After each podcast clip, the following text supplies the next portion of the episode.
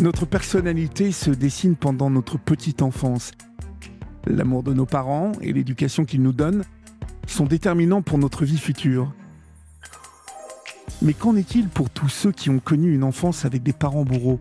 Comment survit-on quand on est privé d'amour tout petit ? J'ai voulu donner la parole à ceux qui ont été battus, placés ou abandonnés pendant leur enfance. Comment ces mal-aimés se sont-ils reconstruits seuls, sans modèle ? Quels adultes, quels parents sont-ils devenus ? Aujourd'hui, je vous propose de prendre le temps d'écouter l'histoire de Jean-Pierre. Sa vie a commencé dans le fracas, avec un père violent qui, un jour, a failli commettre l'irréparable. Je suis Olivier Delacroix, bienvenue dans le podcast « Dans les yeux d'Olivier ». Jean-Pierre aujourd'hui vit et travaille en région parisienne. Il est éducateur sportif pour le compte d'une association chrétienne, Sport et Foi. Chaque semaine, il s'occupe de l'entraînement de footballeurs de seize à quarante-cinq ans, de confessions religieuses différentes. Il y a aussi bien des catholiques, des protestants, des musulmans, voire des athées. Certains jeunes ici sont en difficulté, déscolarisés, en rupture familiale. Dès le départ, ils ont tous accepté le contrat. Jouer au foot dans ce groupe, c'est partager avant tout des valeurs. Jean-Pierre a un discours qui sort de l'ordinaire dans un vestiaire de foot. Eh ben, quand je rentre sur le terrain, j'ai un tout autre état d'esprit que si j'essaie de rentrer dans une recherche de performance. En fait, l'excellence, ce qui va déterminer l'excellence, c'est ce que tu mets derrière ta motivation. Tu peux avoir la rage au ventre hein, quand tu rentres sur un terrain, tu te dis je vais tuer tout le monde, euh, c'est ça que je veux réussir, euh, il faut qu'ils voient que je suis un méchant, que j'ai peur de rien. Et puis tu as un autre, euh, sa motivation va être différente, ça va être plutôt euh, euh, je veux donner le meilleur de moi-même pour l'équipe. Et on voit tout de suite qu'en fonction de, de sa motivation, l'état d'esprit dans lequel on va rentrer sur le terrain, l'état d'esprit dans lequel on va entamer son match, va être complètement différent. Et si cette motivation, elle est bonne, croyez-moi, vous vivrez des choses incroyables dans votre vie, quoi. Premièrement sur un terrain de foot, mais deuxièmement dans, dans votre vie, quoi. Voilà. Ok les gars.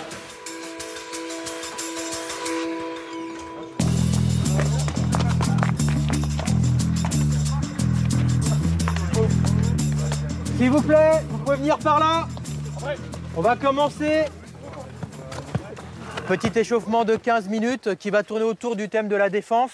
Donc là, vous allez devoir vraiment travailler dans l'occupation de l'espace du terrain. Vous allez devoir être en mouvement et une bonne lecture du jeu. OK ? Tactique et spirituel à la fois, c'est la marque de fabrique de Jean-Pierre, l'entraîneur. Il a toujours joué au foot, mais sa présence autour du terrain, son engagement auprès de cette jeunesse sont intimement liés à sa propre histoire. Sa rencontre tardive avec Dieu, après une enfance fracassée. Je profite de l'échauffement de son équipe pour faire connaissance. Bonjour Jean-Pierre. Bonsoir Olivier. Bah voilà, c'est dans mon univers un peu avec les jeunes là.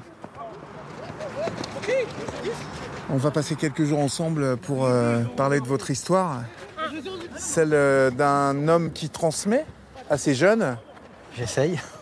La première question que, que, que je voudrais quand même vous poser, c'est si vous deviez me raconter votre enfance, comment est-ce que vous, vous me la raconteriez ? Souffrance, peur.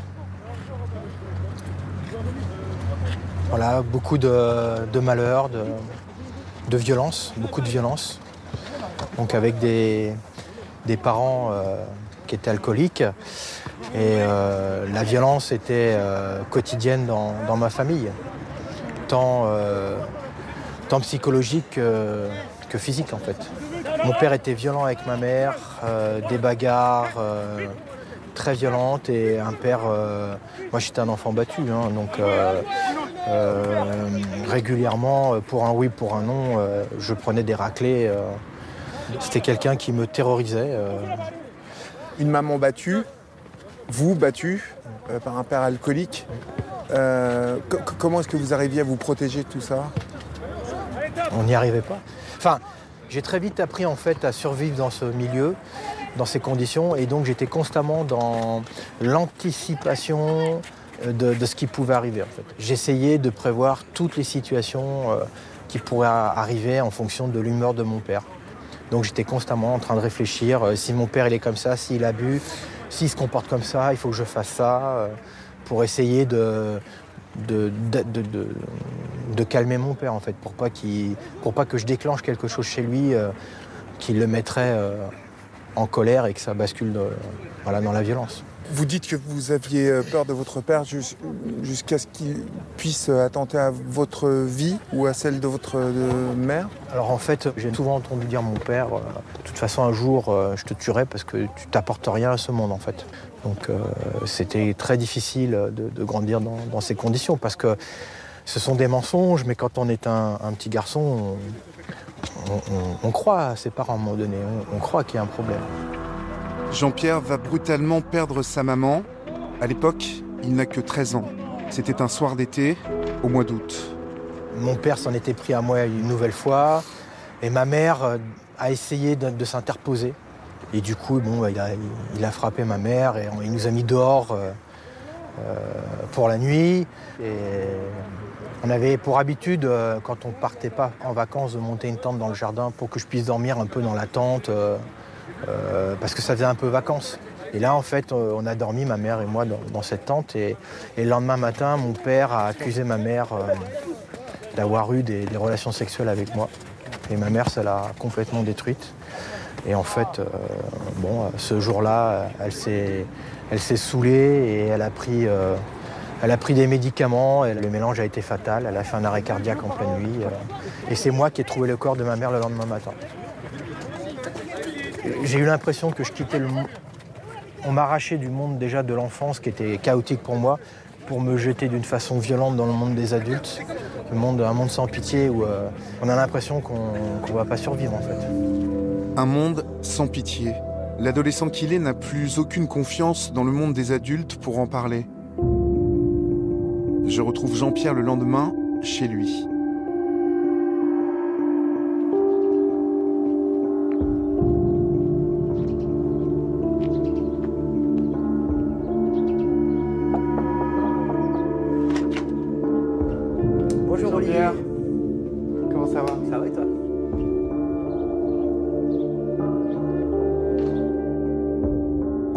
dix-huit ans, Jean-Pierre a vécu seul avec son père.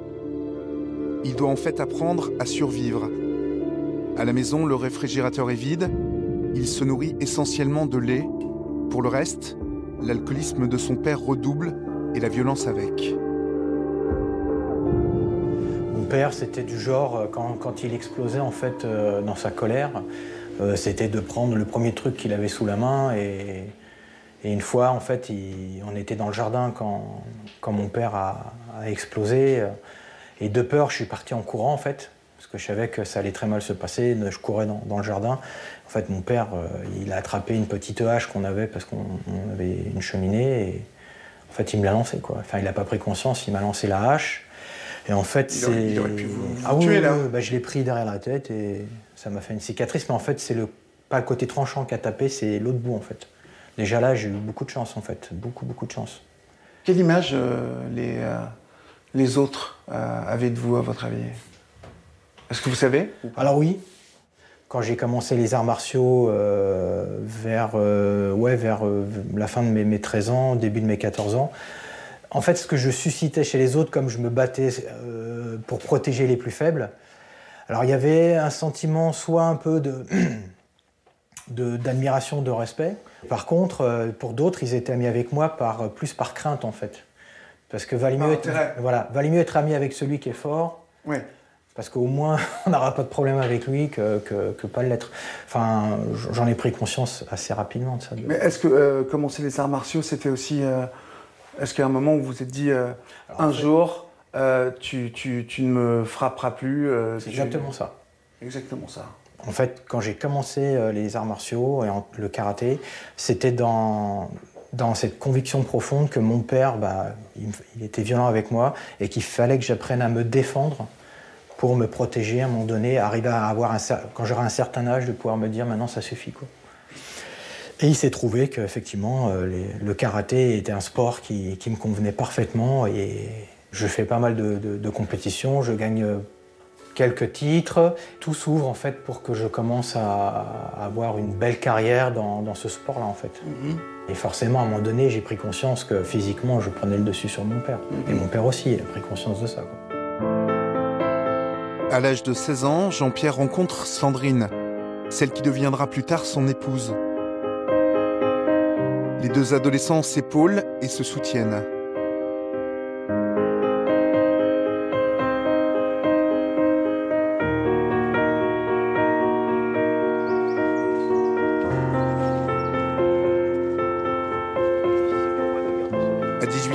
Jean-Pierre réalise que les menaces de mort proférées par son père ne sont pas que des mots en l'air. Un jour, à l'heure du déjeuner, ivre et en colère, le père passe à l'acte.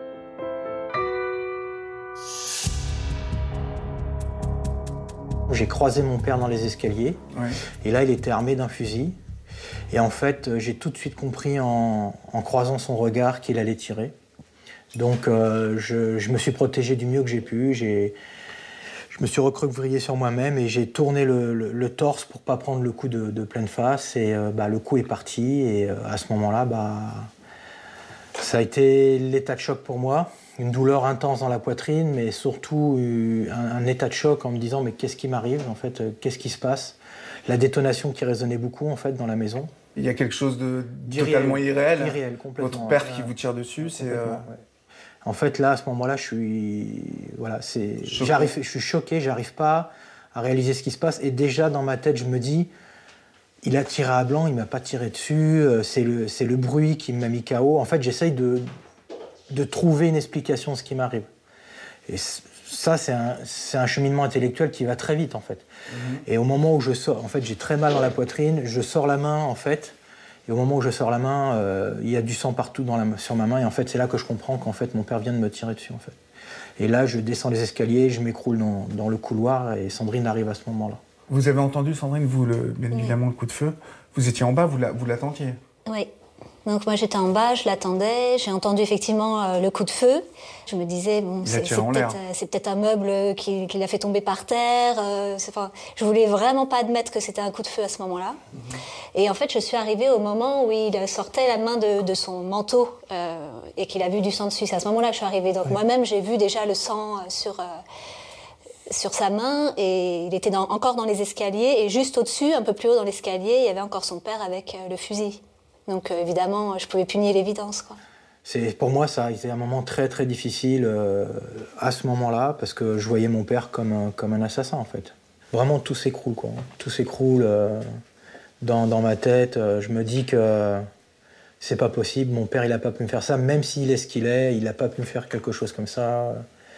C'est quelque chose de vraiment terrible, hein, émotionnellement, à ce moment-là. Euh.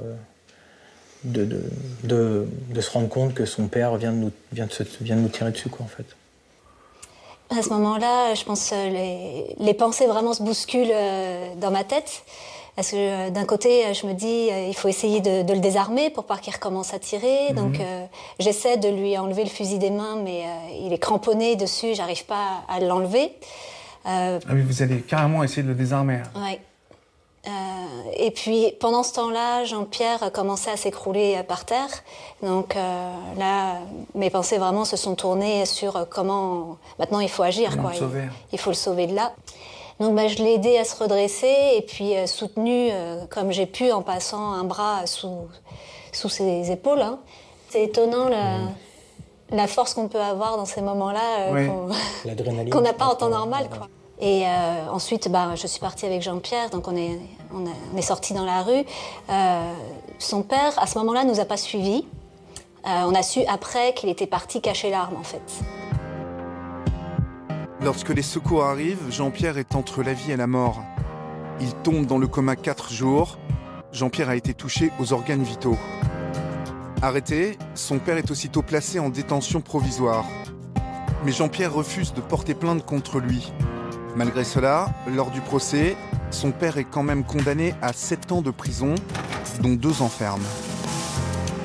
De son côté, Jean-Pierre guérit lentement de ses blessures. Au cours de sa convalescence, il décide d'aller se reposer dans un camping et c'est là qu'il se retrouve voisin d'une famille venue comme lui passer quelques jours de vacances. Il est intrigué par la relation qu'il constate entre les parents et leurs enfants. le quotidien d'une famille normale. Depuis toujours, il se demande à quoi cela ressemble. Et pour la première fois, il a l'occasion d'y assister. Alors il va espionner ses voisins de camping, histoire de se faire une petite idée. C'était, je crois, la première fois que je pouvais observer un père avec ses enfants et avec sa femme. Quand j'étais dans ma tente, j'entendais ce papa parler à ses enfants avec toute la douceur qu'il avait. Et en fait, ça m'a beaucoup surpris. Et, et je me suis rendu compte, au bout de quel, d'un certain temps, que je pouvais rester plusieurs heures en fait, dans ma tente à écouter ces personnes mmh. vivre. Après, j'ai commencé à les espionner, tellement j'étais intrigué par ces personnes. Là, je voyais une famille, en fait, avec un papa qui, qui prenait du temps avec ses enfants et tout. Et en fait, je m'aperçois que je, je, j'observais ces, ces, cet homme, surtout cet homme, parce que j'attendais le faux pas, en fait. J'attendais le moment où il allait me prouver qu'il était comme tous les autres. Et euh, ce jour est arrivé, au bout de cinq jours, en fait, où je, je commençais à les espionner. Et euh, il se fâche après un de ses enfants. Et euh, ça, ça m'a marqué, en fait. Parce qu'il le prend, il lui a mis une petite fessée sur, sur le derrière. Il devait avoir six ans, l'enfant. L'enfant se met à pleurer et euh, son papa lui dit euh, « Je t'avais prévenu que si tu faisais ça, tu prendrais une fessée. C'était dangereux, euh, tu t'es mis en danger. » Et là, il s'assoit, il prend son enfant sur ses genoux et puis il lui dit « Ça m'a pas fait plaisir de faire ça. » Mais parce que je t'aime et que je veux que tu sois en sécurité, il faut que tu comprennes que ça, c'était dangereux. » Et après, il lui dit « Et c'est pas parce que je t'ai mis une fessée que je t'aime pas. » Et ça, pour moi, ça a été euh, bouleversant, en fait. Je m'attendais pas du tout à entendre ça de la part de, de, de cet homme. Et euh, ça m'a piqué au vif. J'avais besoin de connaître cette personne, j'avais besoin de savoir qui il était. Et j'ai continué, en fait, à les espionner. Et lui s'est aperçu qu'un jeune les espionnait. Que j'étais monté dans un arbre pour essayer de voir ce qui se passait du côté de la caravane. Ah oui, vous étiez vraiment euh, à fond. Ah, j'étais à fond, ouais. à fond. Et en fait, il, il m'a surpris, quoi. Et, ouais. et là, euh, il a fait le tour de sa caravane, il est de, de, de, venu devant l'arbre, et puis il m'a dit « Mais qu'est-ce que vous faites dans cet arbre ?» Et j'étais vraiment mal, et je lui ai répondu que je, j'admirais la vue. En fait, dans le, là-bas, Biscarrose, dans la forêt des Landes, on voit rien, en fait. Hein. Ouais. Il y avait que lui que je pouvais admirer. Mmh. Donc, il m'a regardé d'un drôle d'air, je suis descendu de mon arbre, on a fait connaissance. Et très rapidement, dans la conversation, je lui pose la question « Mais vous faites quoi dans la vie ?» Il me dit « Mais moi, je suis pasteur. » Et la rencontre avec ce pasteur va marquer Jean-Pierre à vie. Il vient aussi de découvrir la foi chrétienne. Elle ne va plus le quitter. Aujourd'hui, Jean-Pierre est désormais très impliqué dans la vie d'une communauté religieuse.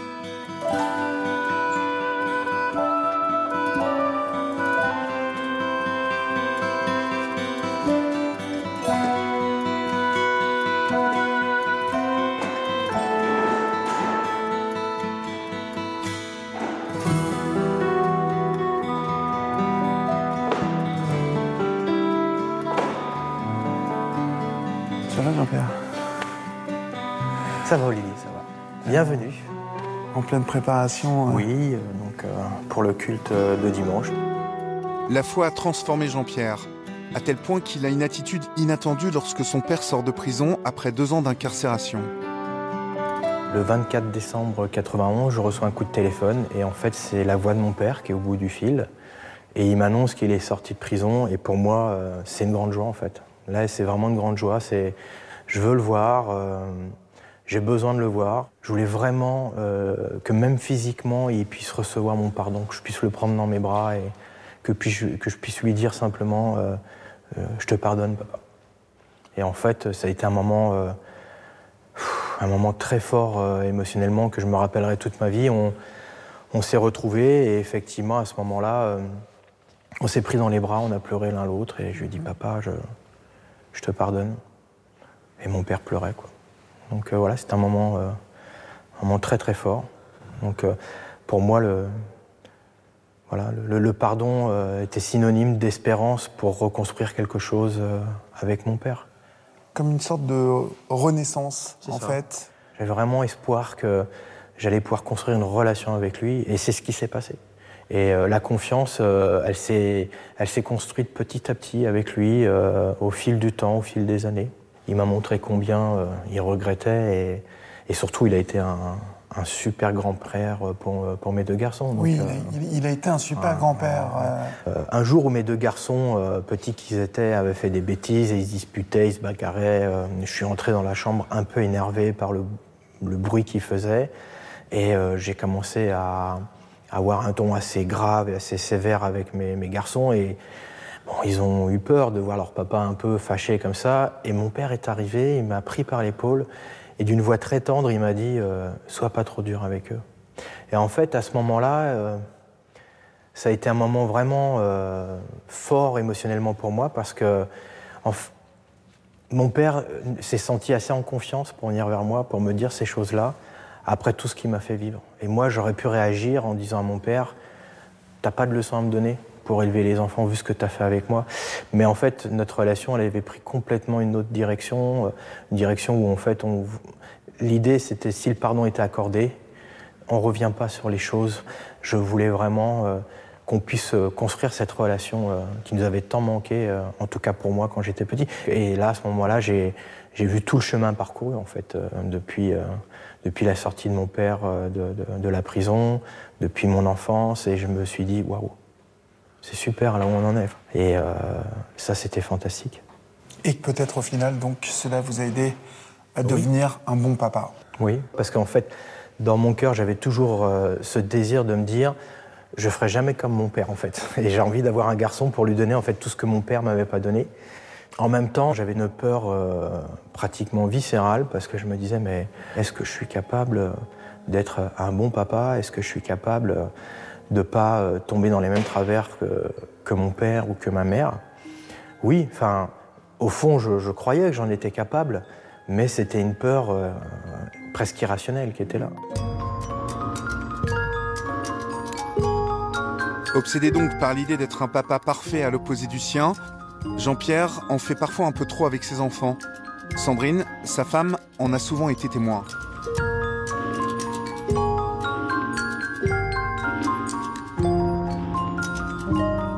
C'est toujours parce qu'il avait peur qu'en faisant de mauvais choix, il souffre. Et il voulait tellement les protéger de, de souffrir qu'il aurait voulu euh, prendre les décisions à leur place.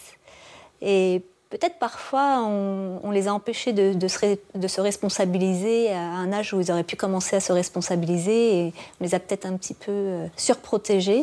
Mm-hmm. Je ne sais pas s'ils ont pris ça parfois comme euh, un manque de confiance qu'on avait en eux ou en leur capacité. Vous avez l'impression que votre mari est, est euh, solide aujourd'hui par rapport à tout ce qu'il a traversé ? Parce qu'il en, il en a vu quand même. Oui, il en a vu beaucoup et... Parfois, enfin, même régulièrement, il m'a dit « Moi, je suis quelqu'un de faible ». Et je lui ai dit « Mais c'est pas vrai. Non. J'étais quelqu'un de fort. Parce que pour surmonter tout ce que tu as vécu, moi, j'appelle pas ça être quelqu'un de faible. Tu aurais pu finir mal, tu aurais pu finir drogué, tu aurais pu finir euh, alcoolique, tu aurais pu euh, même euh, te suicider, quoi. Et voilà, tu es toujours là. » Et euh, ça, vraiment, ça, pour moi, sa force, c'est de pas chercher à fuir euh, son passé, pas Sa chercher réalité. À le nier, mmh. pas chercher à étouffer euh, ses souffrances en les mettant de côté et en disant euh, « j'avance coûte que coûte euh, ». Mais vraiment, il y fait face. Et faire face à des souffrances, c'est loin d'être évident. Mmh. Mais c'est aussi nécessaire pour pouvoir les dépasser. L'histoire de Jean-Pierre a connu un rebondissement ce mois-ci. Il vient d'être adopté officiellement à l'âge de quarante et un ans. Alors il a bien sûr tenu à me présenter ses nouveaux parents adoptifs, Anne-Marie et Francis. Bonjour Anne-Marie. Bonjour. Comment allez-vous ? Bonjour Olivier. Bonjour Francis. C'est un dimanche à l'église, il y a plus de vingt ans qu'ils ont fait connaissance. Francis et Anne-Marie se lient d'amitié avec ce jeune homme de dix-neuf ans et sa copine Sandrine. Ils l'invitent régulièrement à la maison et petit à petit, une grande affection réciproque se noue, notamment avec les enfants de la famille comme Marie, la cadette. Jean-Pierre trouve chez Anne-Marie l'affection d'une mère qu'il n'a jamais eue et chez Francis, les conseils et l'aide d'un père. Très vite, il va les considérer comme ses nouveaux parents. Ah, voilà. Un peu de vin, Olivier ? Bon appétit, avec grand plaisir. Un petit Bourgogne. Alors, ah. si ça te dérange pas, Olivier, on a pour habitude dans la famille de rendre grâce avant le repas. Ça ne me dérange absolument pas. Donc on se donne les mains et euh, je vais laisser le chef de famille rendre grâce. Éternel notre Dieu, nous te rendons grâce car chaque jour tu pourvois à nos besoins. Nous te remercions pour cette nourriture que tu nous donnes en abondance. Merci de bénir notre temps ensemble. Merci de bénir ce repas. Amen. Amen. Amen. Bon appétit. Bon appétit tout le monde. Aujourd'hui, Anne-Marie et Francis sont officiellement ses parents adoptifs. Tous forment désormais une nouvelle famille qui partage le repas dominical. Après le déjeuner, je m'isole avec ses nouveaux parents pour évoquer le jeune homme difficile à gérer qu'était Jean-Pierre. Il avait quand même dix-huit ans et pour nous, il n'était pas prêt à être un adulte. Ça veut dire quoi ? Il n'était pas toujours dans l'écoute. Il avait quand même des comportements qui étaient à reprendre, mmh. pas mal de du choses. Type. Du type euh, suivre un emploi du temps, mmh. avoir des horaires, du type, euh, du type gérer ses émotions, euh, du type euh, bah, gérer euh, le peu d'argent qu'il avait et pas être dans des achats impulsifs ou inconsidérés. Tout était en chantier. Vous n'avez pas l'impression d'être les premiers à avoir euh, bougé pour ce garçon ? Oui, malheureusement. Francis et Anne-Marie accueillent donc Jean-Pierre comme leur fils. Et le jour de ses vingt ans, ils célèbrent ensemble cet anniversaire avec leurs propres enfants. Un jour qui restera gravé dans toutes les mémoires. Nous, à l'époque, on n'avait pas beaucoup de sous. Et euh, donc, euh, moi, j'étais un peu gênée même par rapport à cet anniversaire parce que je n'avais pas un gros cadeau à lui faire. Bon, mais j'ai dit, tant pis, on va quand même faire avec ce qu'on a. Donc j'ai fait un beau gâteau, mis des bougies. On a offert, un, emballé un petit t-shirt, on lui a donné ce petit cadeau. Et euh, quand il a vu arriver le, le gâteau et les enfants, qui, on a chanté pour lui. Les enfants se sont mis autour de lui euh, pour lui faire la bise. Il a juste fondu en larmes. Tellement il était pris d'émotion que quelqu'un l'aime à ce point. C'était jamais arrivé pour lui. Et là, c'était... Pff, C'était tellement submergent, quoi. Ouais, ça, ça, ça devait l'être pour vous aussi. Hein. Ah oui, pour nous, pour moi, ça a été le moment où il y a quelque chose qui s'est ouvert dans mon cœur pour me dire waouh. Il a besoin de moi. Euh... Il, ouais, il a besoin. Ouais. Pourquoi adopter aujourd'hui euh, Jean-Pierre ? c'est... c'est compliqué. Je pense que c'est aussi là un processus. Euh, nos enfants, je pense, qu'ont été les premiers à adopter Jean-Pierre un peu comme un grand frère. Ouais. Bon, on avait l'habitude dans la famille, c'est vrai, de se serrer dans les bras, de se faire des ouais, bisous. Ouais. Et quand Jean-Pierre est arrivé, il a immédiatement été intégré. Les Marie, qui avait cinq ans, sautait sur ses genoux, lui a fait des bisous. Quelque chose qui, pour Jean-Pierre, était complètement incroyable, quoi. Uh-huh. Il n'avait pas l'habitude de ça. Le fait euh, d'adopter, en fait, euh, ce garçon, euh, ça officialise euh, euh, quoi, en fait ? Ça symbolise quoi ? Je pense que c'était une façon de, de dire publiquement, ben voilà notre histoire, voilà ce qui s'est passé. Et on, on veut que ça se, ça se concrétise publiquement. Et pour revenir à cette fameuse photo d'anniversaire, oui. Je crois que lorsque Jean-Pierre était tombé en larmes, au moment où on lui donnait le cadeau, enfin on lui donnait le gâteau, c'était l'amour, le fait d'être dans une famille qui l'avait submergé. Et c'était juste la, la suite. C'était « Ok, cette famille t'accepte, te prend. Et voilà, tu peux devenir notre fils. Euh, » Donc, euh, on peut dire aujourd'hui que vous avez un quatrième enfant et... Euh... Exactement. Oui, mais ça veut dire aussi que, donc, euh, je veux dire, euh, il sera héritier au même titre que vos enfants. Voilà. D'accord. Ça, c'est une question qu'on a bien soulevée avec nos enfants. On leur a dit « Vous acceptez ?» Et ils ont éclaté de rire. Ils ont dit « Oui, de toute façon, avec l'héritage qu'on va avoir, ça pose pas de problème. » Je ne peux m'empêcher d'avoir une certaine admiration pour Jean-Pierre, car cet homme me donne vraiment l'impression de revenir de loin, de très loin. Admiration également pour Sandrine, qui jusqu'à maintenant a soutenu cet homme, et je sais que cela a été pour elle parfois extrêmement difficile. Admiration bien sûr enfin pour Francis et Anne-Marie, qui lui ont donné l'amour et les repères que tous les parents sont censés apporter à leurs enfants. Car c'est ce qui permet aujourd'hui à Jean-Pierre de se construire comme adulte, même si les ruines de cette enfance chaotique resteront toujours dans un coin de sa tête.